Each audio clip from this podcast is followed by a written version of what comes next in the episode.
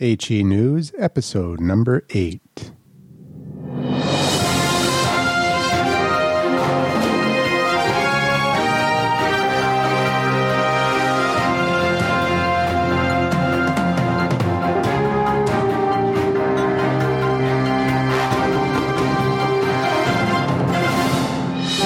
Happy Halloween and welcome back to Health Empowerment News with Croft Woodruff.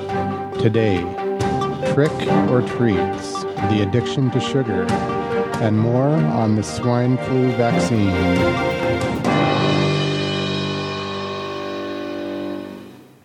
Welcome back to Health Empowerment News with Croft Woodruff. We're here in Vancouver. Happy Halloween, Croft.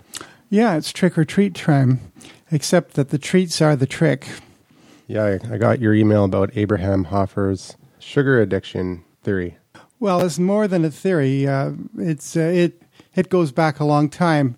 It's not just a sugar addiction, of course. It's the it's the refining of food for shelf life, and so doing, they take everything out that will support life, and that's why you rarely, very rarely, find bugs infesting white flour. Certainly not white sugar. There's just no food value there.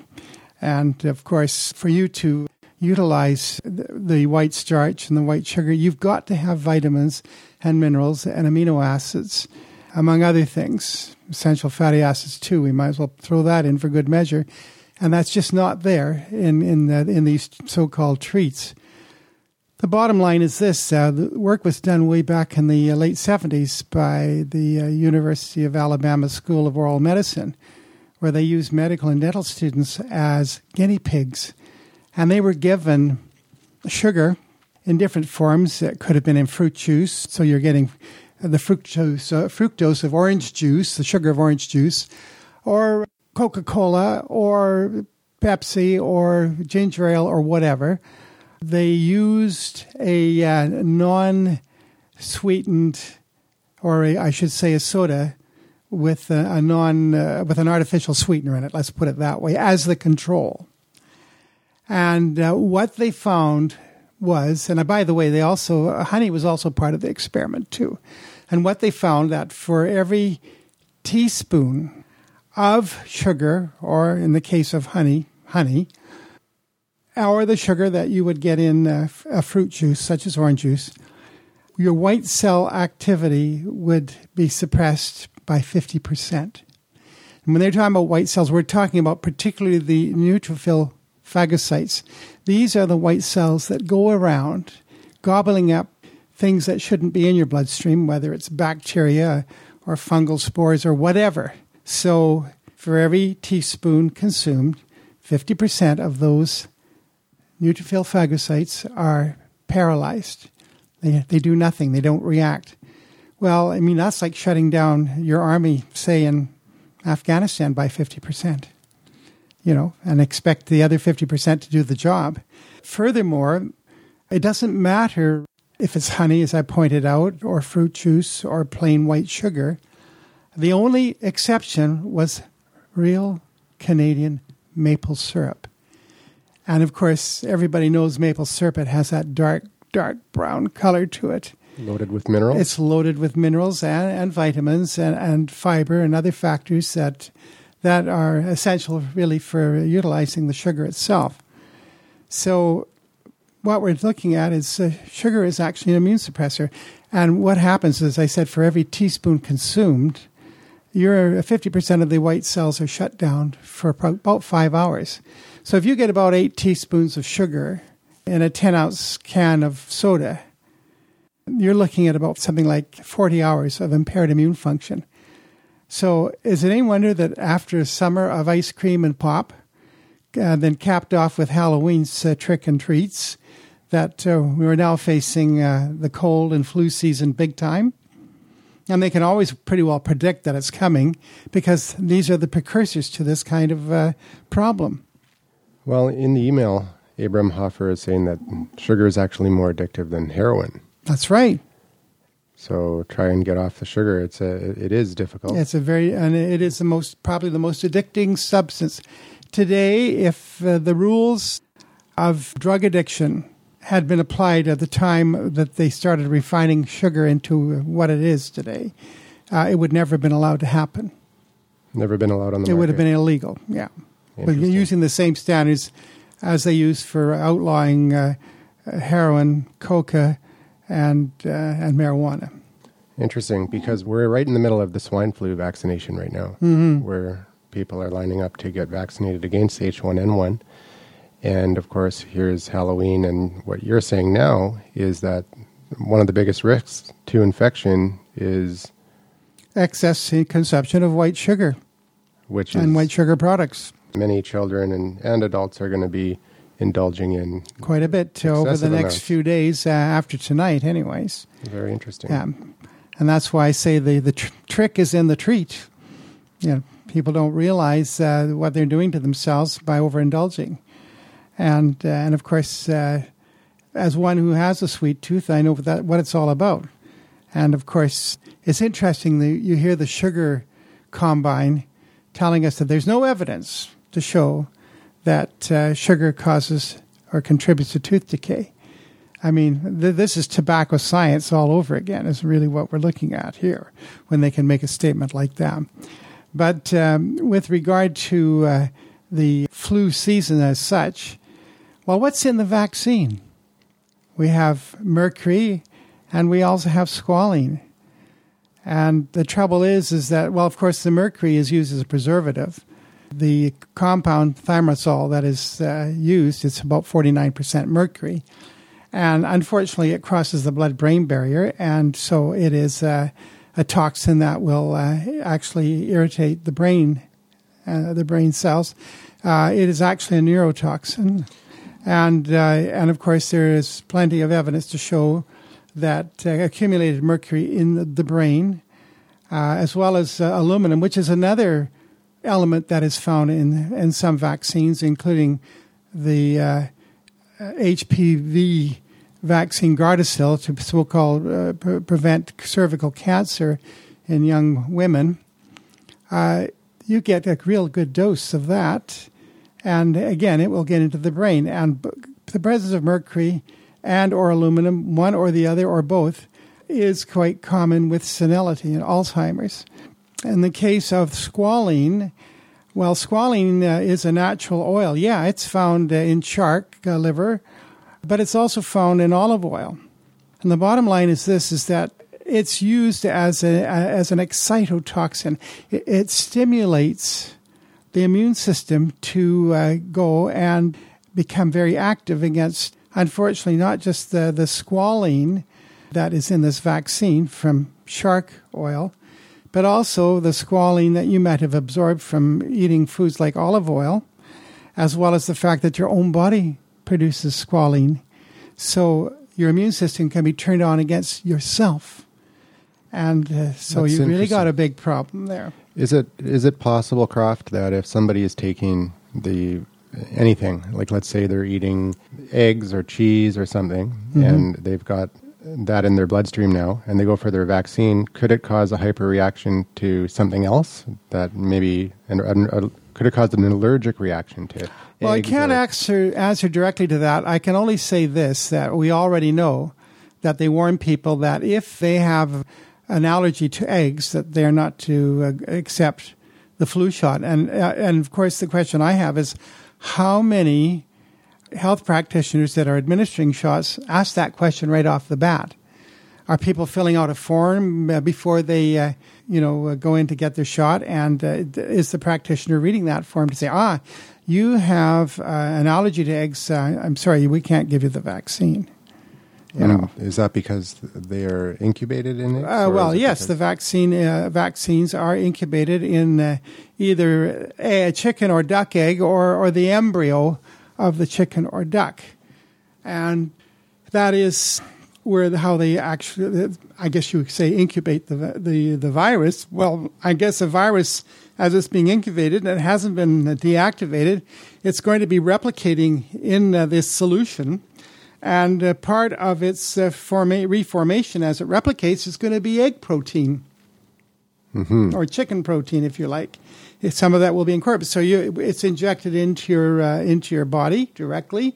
It's bypassing the digestive tract, which is your body's way of censoring things. And uh, I mean, other than that, the barrier to these bugs are your mucous membranes, the, the, the, the nasal passages, the esophagus, uh, the whole, uh, the whole uh, gastrointestinal tract, and uh, even, even your eyes. Uh, you know, that's why you secrete tears and you have a certain amount of mucus. And all of this is a barrier to, to any kind of bacteria or possibly viral that, that could make its way into your body. And so when you use a needle and shove something directly into the, the body, you've bypassed all that. And it is a real shock. It's not much different than getting bitten by a poisonous insect or stung by a, a, bee or hornet, bitten by a spider or whatever. Uh, it's the same same concept. And when you have a reaction to an insect bite or sting, that is an immune response right there and uh, just depending on what is in that vaccine, it will, I guess, determine to the extent that you're going to have an immune response. Some people will just shake it off and there'll be no reaction at all, maybe slight stinging. Others may actually uh, go into shock and faint. And still others uh, may not manifest anything until a few days or even weeks later, and they suddenly find themselves paralyzed and uh, they can't move and they have to go, and they might even have to be on an iron lung. You were on CBC Radio Early Edition uh, about a week ago. Yes. And you were debating Dr. Bowie, I believe. That's his, his name, name, yes. And he said that we don't have to worry about the mercury because it's you'd get more mercury from a tuna fish sandwich. Yeah, well, except you eat tuna fish sandwich, and again, it's uh, the body censors uh, uh, through the digestive tract whatever you uh, eat, and there's even your lungs, of course, uh, have immune system, IgA, I think it is, or something like that. The long and the short of it is that your lungs also act as a barrier to viruses and bacteria. I mean, that's why you cough and you have phlegm. It's because that's your body's way of throwing these things off out of your nasal and uh, lung passages. And of course, uh, the mucus is a very powerful and impervious, uh, sticky coating, you know, that can res- resist stomach acid. It doesn't get digested. So that, and of course, the stomach acid itself is a barrier to uh, these things. And uh, so uh, the bottom line is is that uh, you're going to actually absorb more mercury from the shot than you will from uh, eating a tuna fish sandwich.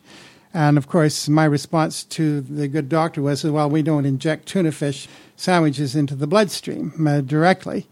And the, the other thing, of course, is that he's completely ignored the squalene factor. Um, other than oh yeah, it's it's it's in many things, but the trick is is that when it's in your body directly like that, it turns your immune system onto that particular contaminant that's now in your in your system, and the trouble is is that your immune system will be further turned on to the squalene that you would produce in your own body, and perhaps even uh, the squalene that might be in uh, the olive oil that's uh, on your salad. You might have a potentially an uh, allergy response to that once you've uh, eaten and, and, digested and absorbed into the bloodstream.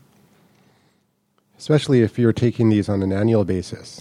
Well, that's the other thing. This is a, an annual insult that goes on, and, and that's not including the other insults because if you're a young person, uh, uh, depending on what jurisdiction you're in, uh, where vaccines are compulsory, for instance, in the United States, by the time uh, you hit grade one, because you get these shots when you're in kindergarten, uh, you might have about 39 or 40 shots.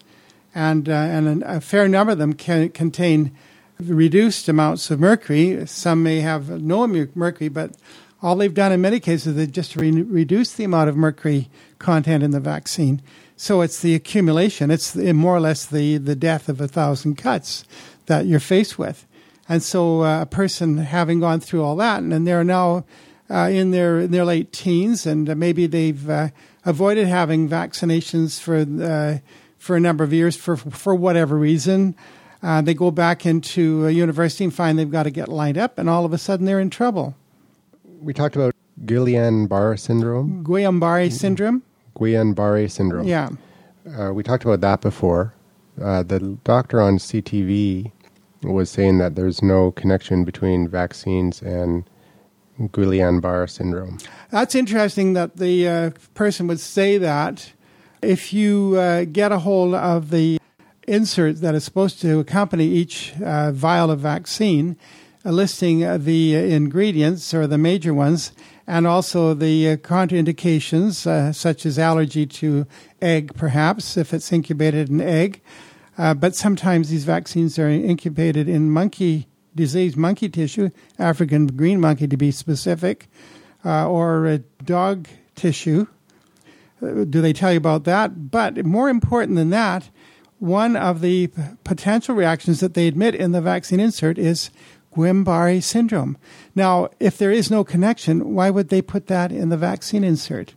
But then also, the bottom line is this if the vaccines are as safe as they claim they are, why is it that there isn't a vaccine manufacturer anywhere on this planet who can get liability insurance uh, to cover them for damages that would accrue in lawsuits arising out of adverse reaction, including death? Well, it's interesting because the manufacturers in this particular vaccine campaign, they got a complete immunity from the government. That's right. I saw that in the paper. It was in the Toronto Sun. And when uh, the Sun reporters went to uh, the uh, Ottawa officials, uh, it was kind of tough luck. You're on your own. So the onus is on the health practitioner, the one who administers the vaccine. So these doctors who have such faith in the vaccines uh, are likely to find themselves on the hook when it comes to liability. Interesting. Of course, they may have an out. Well, uh, you read the instructions, didn't you? You know uh, that there was this possibility of this, that, or the other thing. So why did you accept the vaccine? You know, the onus is on you, the consumer. Well, patients don't have to sign a waiver or anything like that, do they? I can't recall quite because I haven't had a shot uh, since I was about 20 years old. Mm-hmm.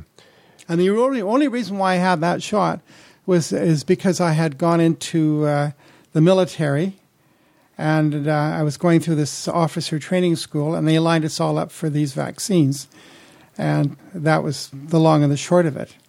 It was mandatory for your enrollment? Yeah, it was mandatory for the military. And of course, uh, thereby hangs another tale the, the problem that the U.S. veterans of the first Gulf War are having with uh, Guillain-Barré syndrome and autoimmune diseases of various kinds, uh, lupus erythematosus. We're seeing uh, problems with uh, Lou Gehrig syndrome, ALS.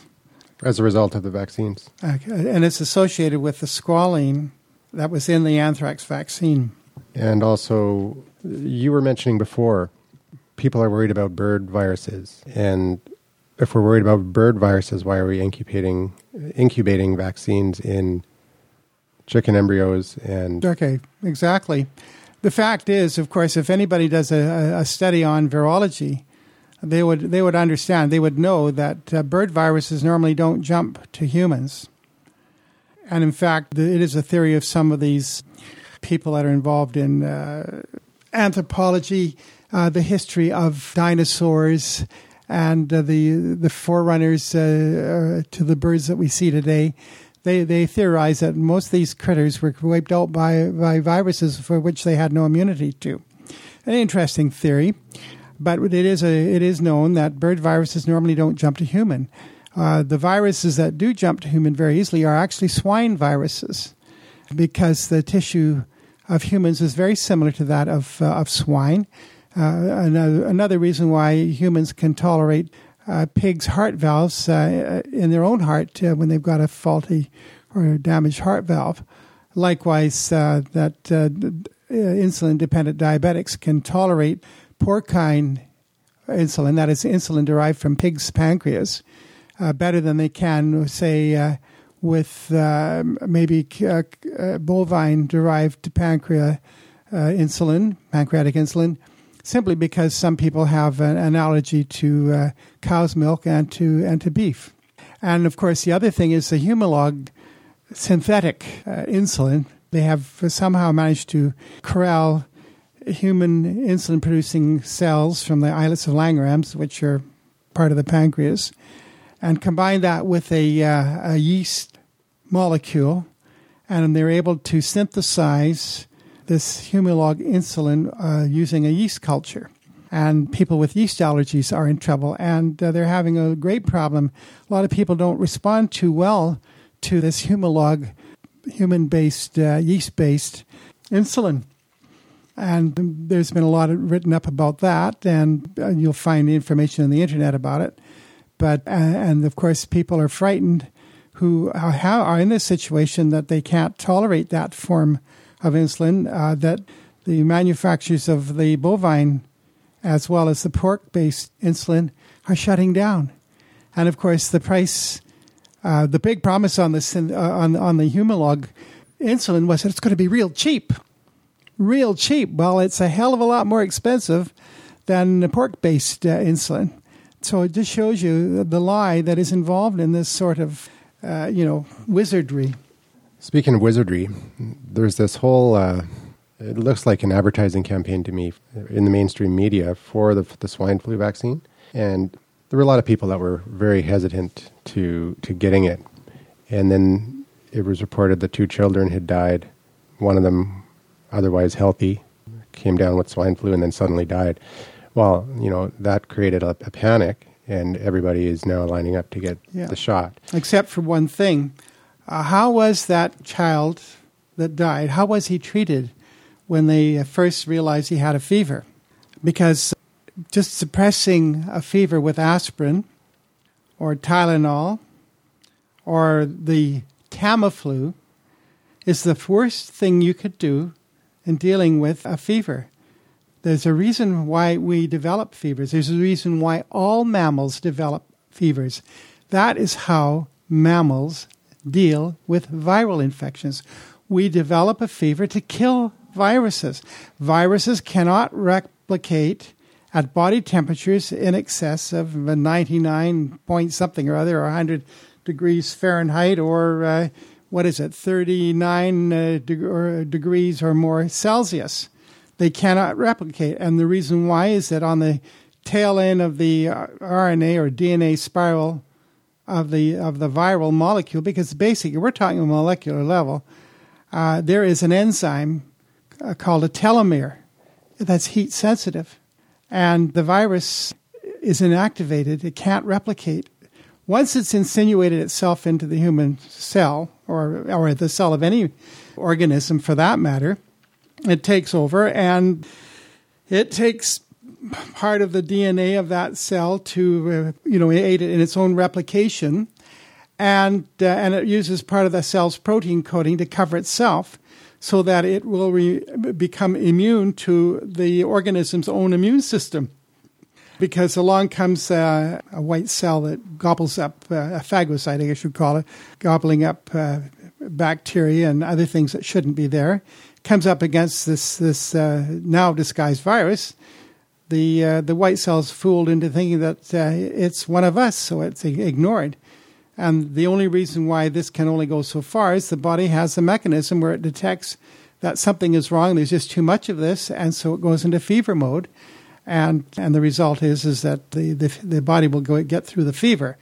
So the old saying, "You feed a fever and starve a cold," has great credence because, for one thing, uh, even the uh, the ancient uh, people on this planet knew this.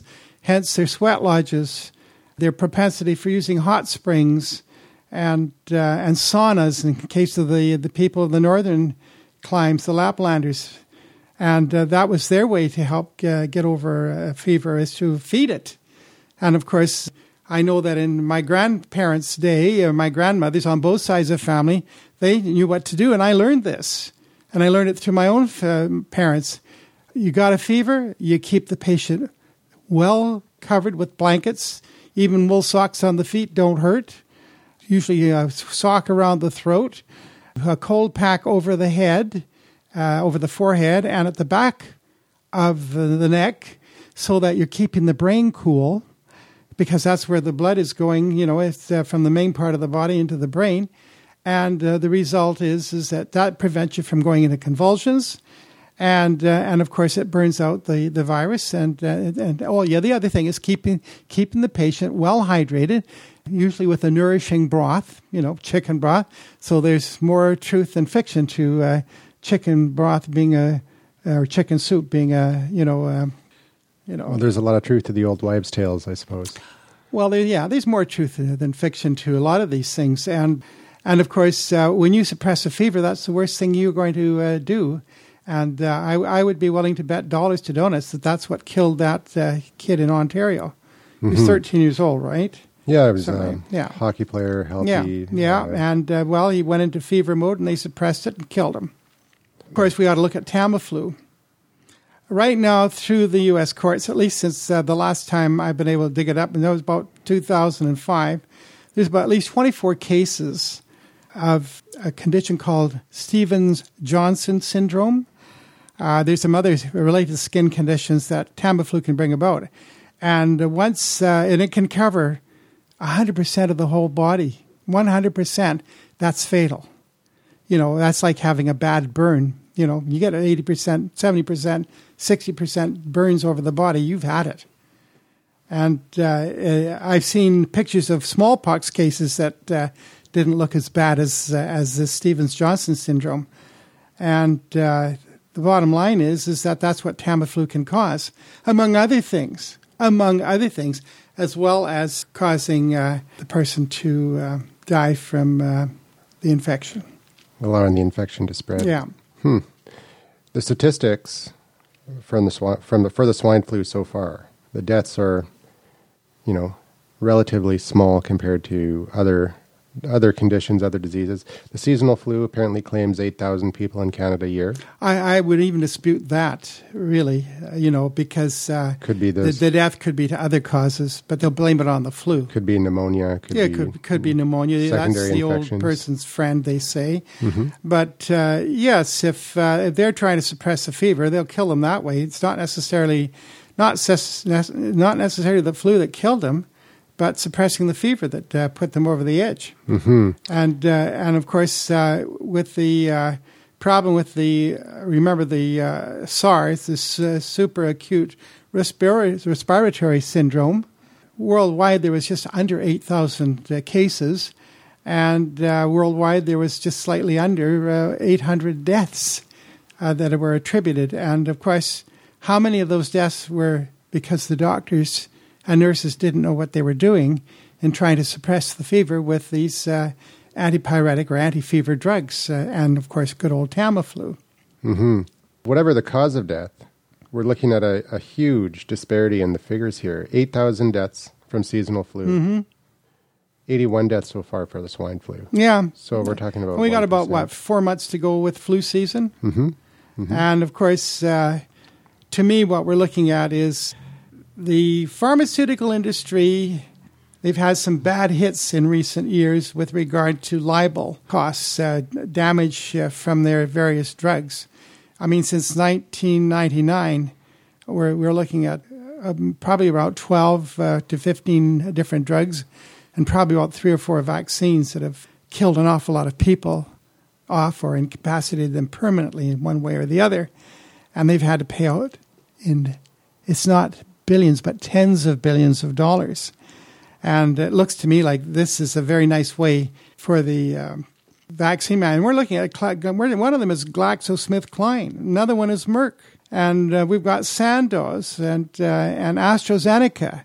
And I mean, I can, I can go on and on. The, uh, These uh, companies have all had to pay out liability costs uh, because, uh, and the insurance companies won't pay it. They, they won't give them insurance for these things. And of course, uh, this has uh, been quite a hit on their bottom line. So governments are now very kind by promoting uh, these vaccines. You, we've got what 35 million Canadians, say, and uh, they they've ordered enough vaccine for all of us. Apparently, the feds have. Well, 35 million times. And what does it cost for a vaccine shot? Uh, I think it's what it's about $25 maybe or more. $25 times uh, 35 million. You do the math. I'm not so good at it. It's a lot of money. It is a lot of money.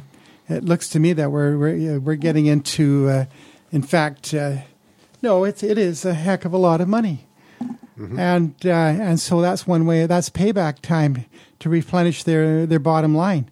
As it is, the vaccine manufacturers, uh, when you, uh, and that's the really uh, that incorporates the whole drug industry, the big pharma. The top ten of the uh, S and P 500 that means they're the top earners. They make in the big mega bucks uh, even better than General Motors, uh, or uh, you know the the cell companies and uh, whatever. The top ten are all pharmaceutical companies.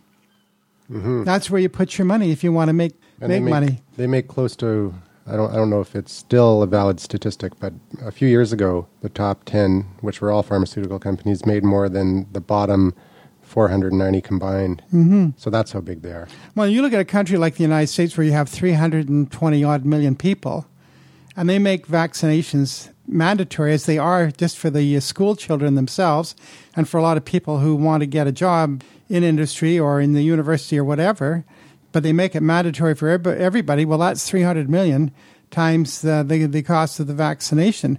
Now, there's the price of the vaccine itself, which might be $25, but the U.S. government, uh, because of uh, the liability that, which they have now assumed for, for vaccine injury, there's a, I think it's about a 14 or fifteen dollar surcharge for each vaccine vaccine that is administered, and that's paid by the consumer or else by Uncle Sam himself.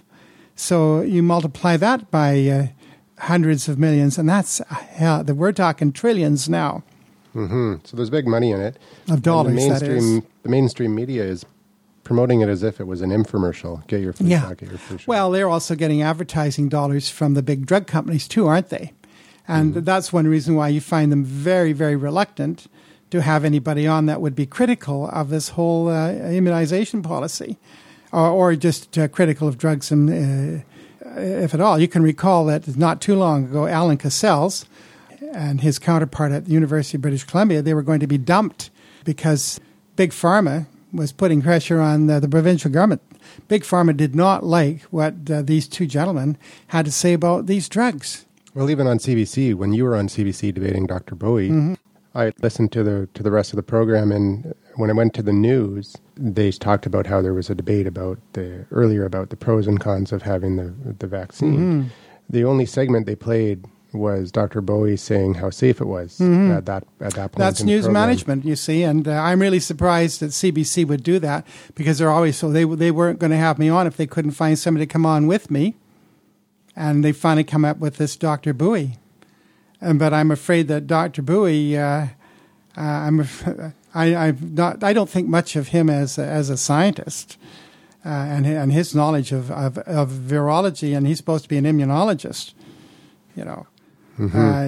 Uh, first of all, he's going around, won't shake hands with anybody. At least Rick Cluff wasn't afraid to give me a handshake. Good, solid. He's got fifths like a ham.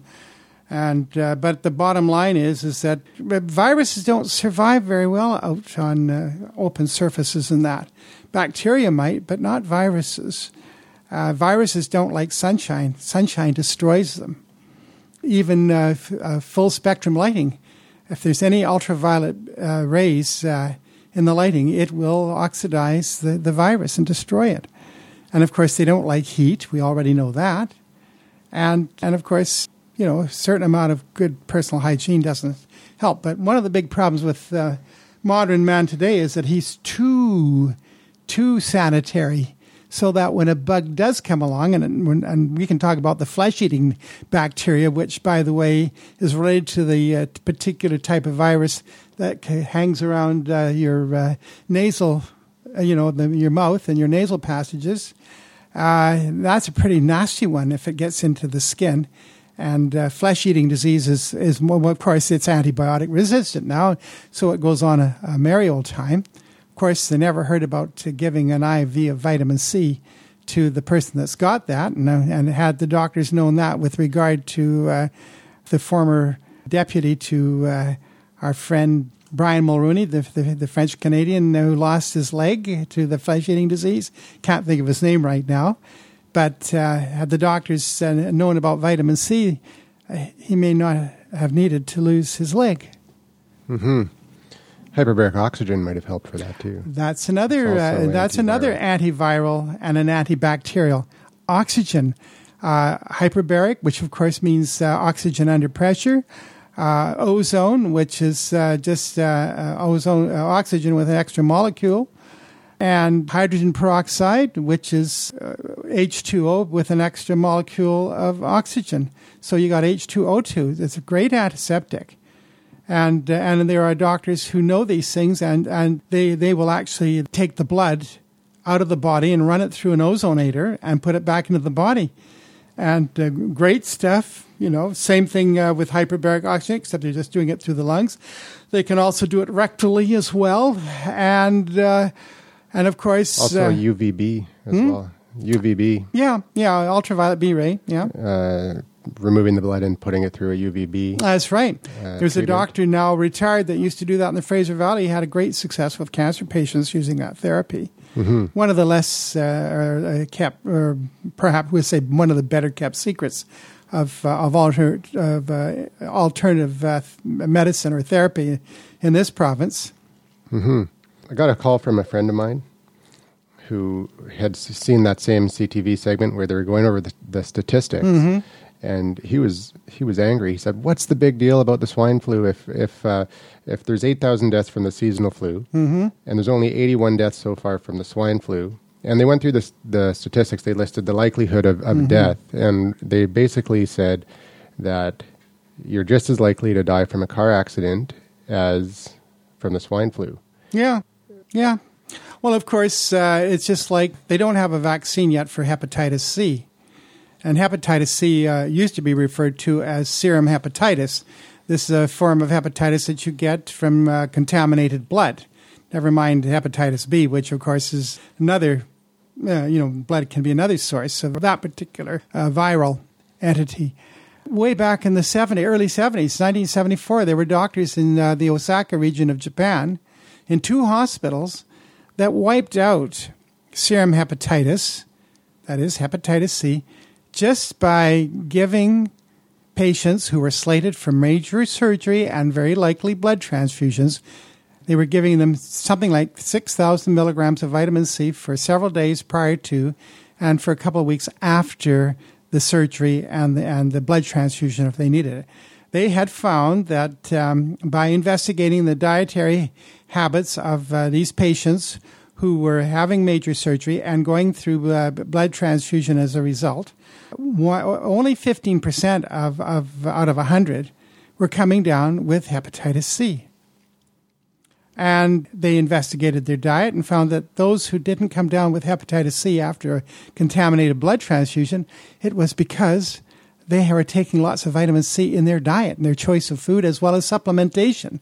And that's why they turned around and said, okay, you're slated for emergency surgery and likely you'll have to have a blood transfusion. This is what you have to do. You take the vitamin C in these amounts before and after. They eliminated 100%. Just vitamin C as a supplement.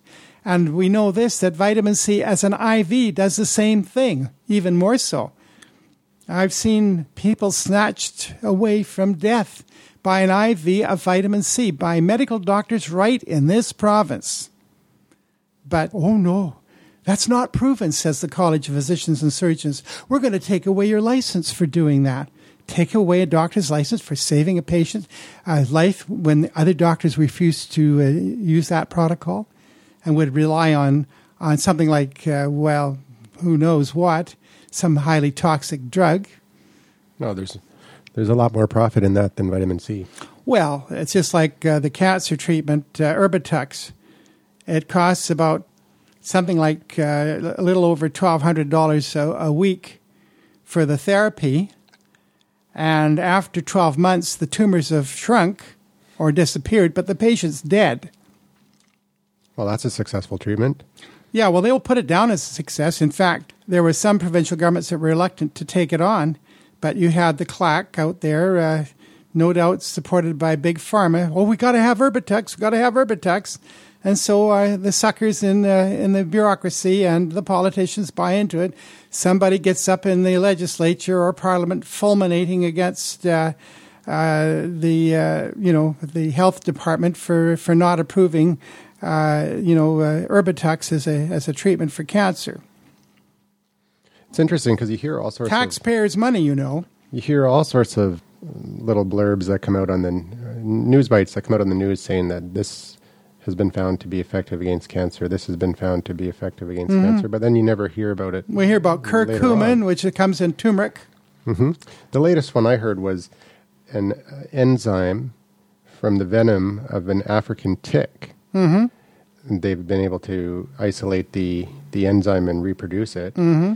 and, And it eats the cancer. it doesn't kill healthy cells, but it kills cancer cells. So you know these things you hear about, but then they kind of disappear. And they Well, don't- they've got a patent. they got to get a patent right to it, and that might be difficult. And and then they've got to go through all the hoops of uh, different tests, and uh, and usually the the tests uh, the cost of the tests are not worth the investment, and so they don't bother. It just dies out. That's why they won't do double blind studies on on things like Laetrile, for instance, carbamazepine.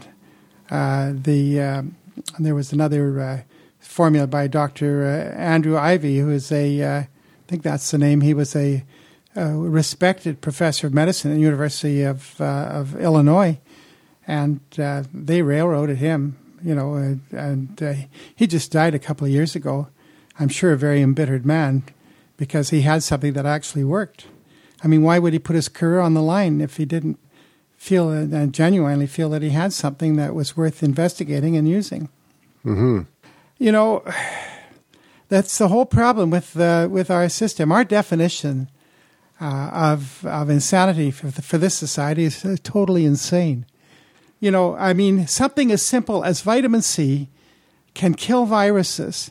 And if anybody wants to immunize, uh, immunize themselves against the flu, aside from cutting down on the, the, the tricks that they're going to get uh, from the treats tonight, uh, they are the cutting down on the treats that they'll be tricked into getting tonight uh, or giving.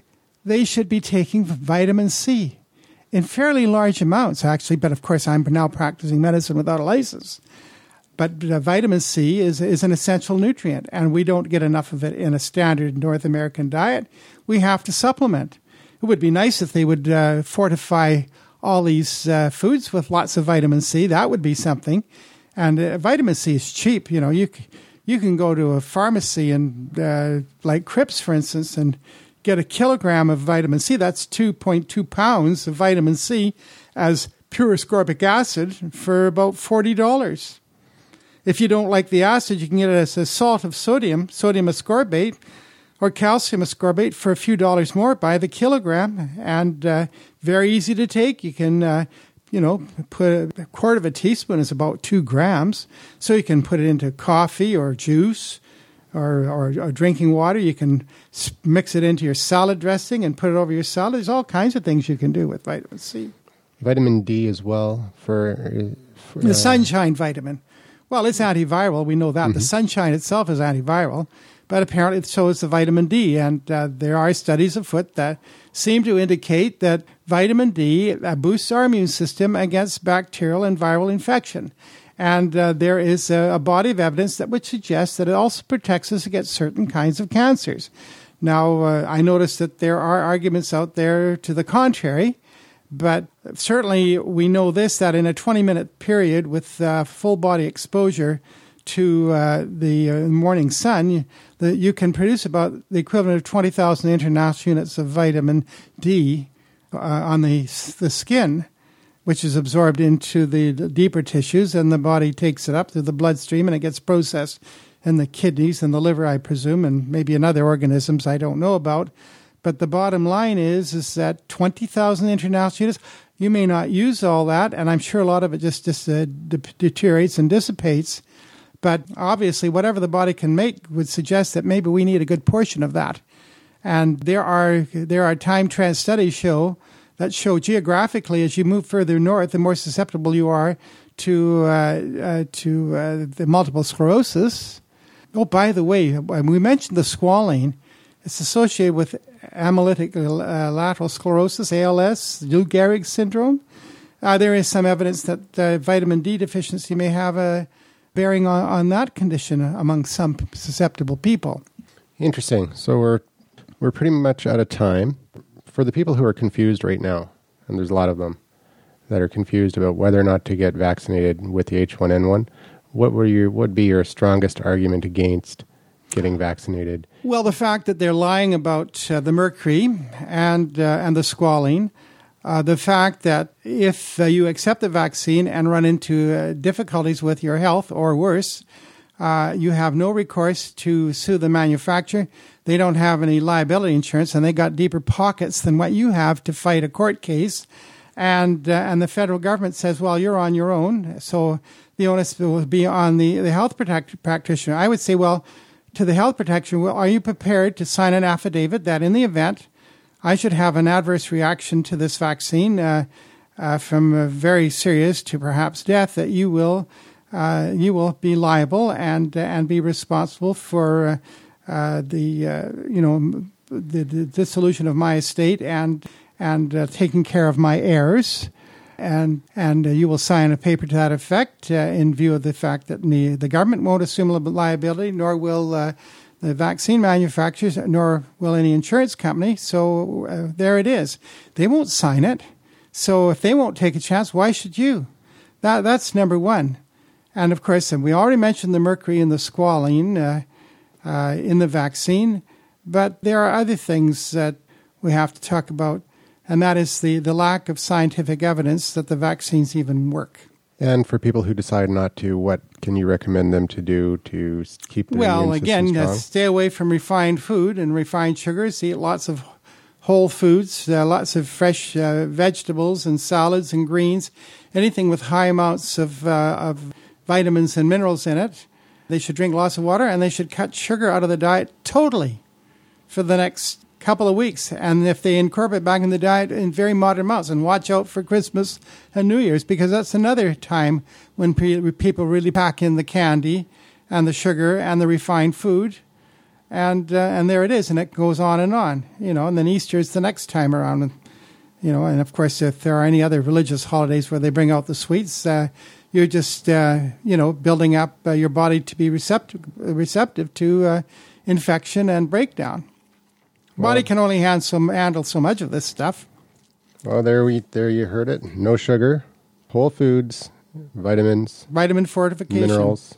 And by the way, when it comes to buying a vitamin supplement, especially a multiple vitamin, forget about these ones that say 1.2 or 3 milligrams of uh, of B1, B2, or B3, uh, and the other B vitamins. Uh, B12 will be in micrograms, and uh, biotin will be in micrograms, and folic acid, if you're lucky, might be one milligram. But if uh, if the biotin, if rather rather more important, if the if the folic acid is less than one milligram, forget it.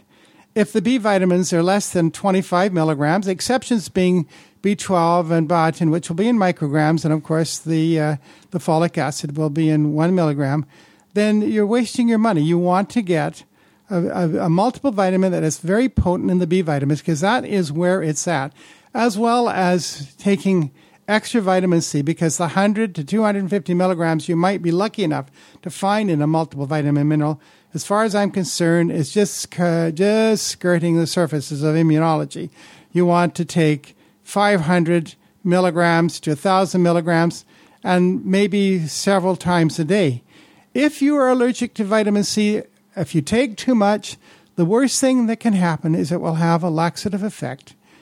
And as Linus Pauling once said when he was criticized for taking 18 grams of vitamin C a day, he was doing it in divided doses throughout the day. Who wants to keep that mess inside you? And that wraps it up for this week. I hope you enjoyed the show.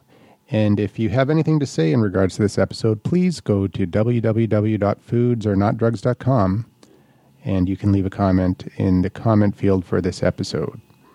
If you have any suggestions or ideas that you would like us to do in future episodes, please email me at andrew at foodsornotdrugs.com, and uh, we'd love to hear from you. And that's it for this week. We'll see you again soon. And there we are.